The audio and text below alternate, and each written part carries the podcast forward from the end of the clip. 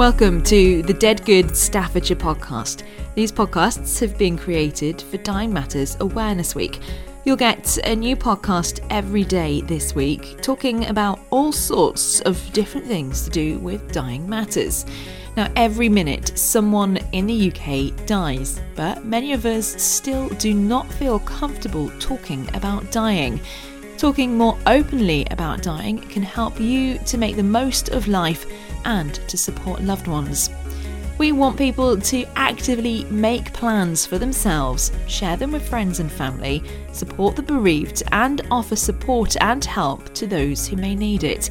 People shouldn't be afraid to ask for help or to offer help communities are growing larger and more varied, and all can be affected by death and loss. So, in between the 14th and 20th of May 2018, during Dying Matters Awareness Week, there are lots of activities taking place across Staffordshire to encourage you to talk about death and dying to help you think what can you do to be more active in planning for your future.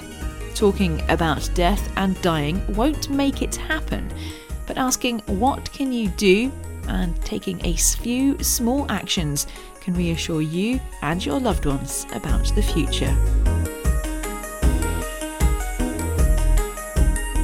Hello, welcome to today's episode of Dead Good Staffordshire podcast. It's the final episode for this first week, this Dying Matters Awareness Week of all of our podcasts. I hope you've enjoyed them.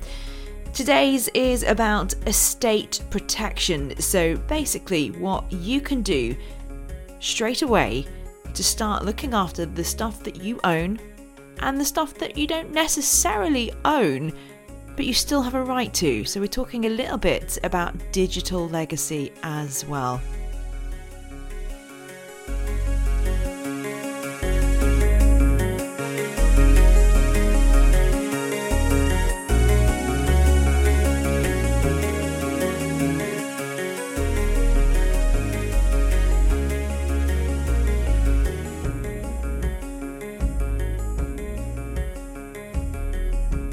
I'm David Birchall. Um, I'm a solicitor and head of the Wills and Estates team at Beswicks Legal. Well, estate protection is essentially the process of preserving your assets, whether that's your home, savings and investments, it could be a business or personal belongings. The aim is to ensure your loved ones are able to receive the maximum share possible. It's not just about your own estate either. Children may, for example, have wealth of their own so, estate planning also sometimes means skipping a generation. Also, thinking about whether family are vulnerable is important. If a child has financial difficulties, or perhaps a marriage is in difficulty, uh, leaving your estates to them might not be the best idea. Estate planning is essentially about what you do in your lifetime that matters. What if you don't own any assets? Well, nearly everyone has an asset or something to protect, um, and wishes they wish to make uh, known to their family uh, and their loved ones. Um, this is in their lifetime and on death. Personal items, for example, have sentimental value, or they may have an actual value if they're valuable items such as jewellery. Uh, bank accounts obviously have cash balances, there are life insurance policies, and of course land and property all need to have plans regarding their inheritance. Digital information and data may also have a value, and in, in any event, uh, data should be identified, and wishes regarding the deletion and use of the data should also be put together. What practical steps should people consider taking? Well, it's all quite straightforward, really. Um, I find there's a general reluctance for people to uh, think about their estates, um, probably for obvious reasons.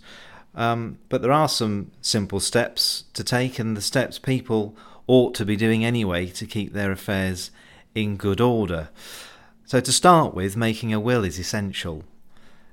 Uh, it never ceases to amaze me that we insure our houses, our cars, and our belongings. So we recognise that they all have value, but then we don't do anything to make sure those assets pass to our family by making a will.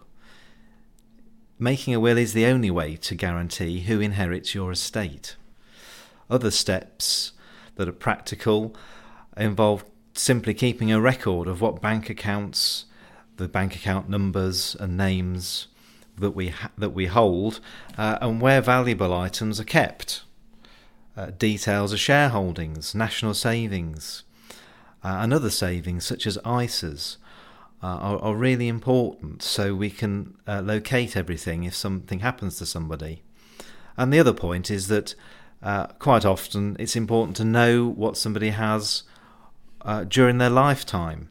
I mean, if, for example, somebody lost mental capacity um, because they had an accident or an illness, uh, then if you have up to date records, this will help your attorney, if you've appointed one, of course, um, keep track of what you have and help manage your financial affairs. Uh, I'll mention data and digital information later on, but keeping records of online accounts, from login details for banks to insurance, is really important, otherwise, they may go unnoticed and any cash value could get lost. What about inheritance tax? Is this an issue for people? Well, it is an issue for, for many people.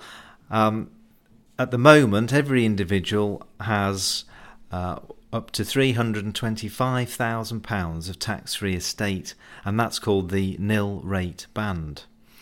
Estate values over that amount are charged at 40% inheritance tax, so it is definitely worth making sure estates are planned to benefit A from this relief and also from other relief, such as spouse relief.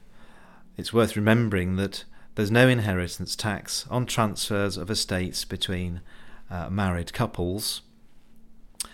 Uh, there's another re- uh, new relief called the residence nil rate band. It's another relief that applies to a transfer of a residence to what are called direct descendants, which essentially are your children.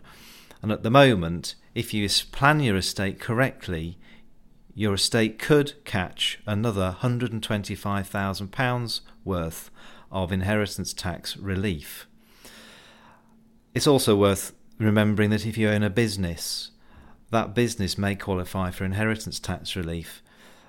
And there's planning that we can do around that uh, to make sure that that relief passes on to the next generation. It's also worth pointing out that if there is no will, the rules about who gets what which is called intestacy, do not guarantee that a loved one will inherit the estate. What that means is that if you don't make a will and your spouse does not inherit all of your estate, then some inheritance tax could still be payable.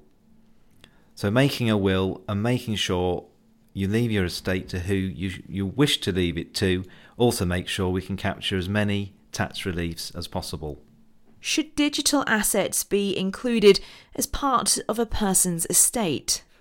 Well, I think it's important that we distinguish between uh, electronic assets that actually have a value um, and, and data that is just the means by which we access assets such as bank accounts. So, as an example, we may have heard of uh, bitcoins. I mean, these are a digital currency that actually have a value. And so we should make sure that we deal with that asset as part of someone's estate planning. Um, online banking isn't actually an asset as such. Uh, the cash in the bank is the asset, but it is very important that records of online accounts, the login details, are kept as uh, as many of us only deal with financial matters online and we do not have paper statements. Uh, the the big topic is often what happens with our social media information. Social media accounts may have value when someone is alive if they make a living through blogs and operate their business through mediums such as Facebook. However, on death, there is probably very little ongoing cash value in that sort of media. Uh, it is, though, very important to store details of, of such social media accounts and online account services so the accounts can be closed and deleted. It's worth remembering that all we do online leaves a, a footprint legacy, and it's all about what we want to happen to that legacy in the future. I've heard the phrase digital life. What is my digital life?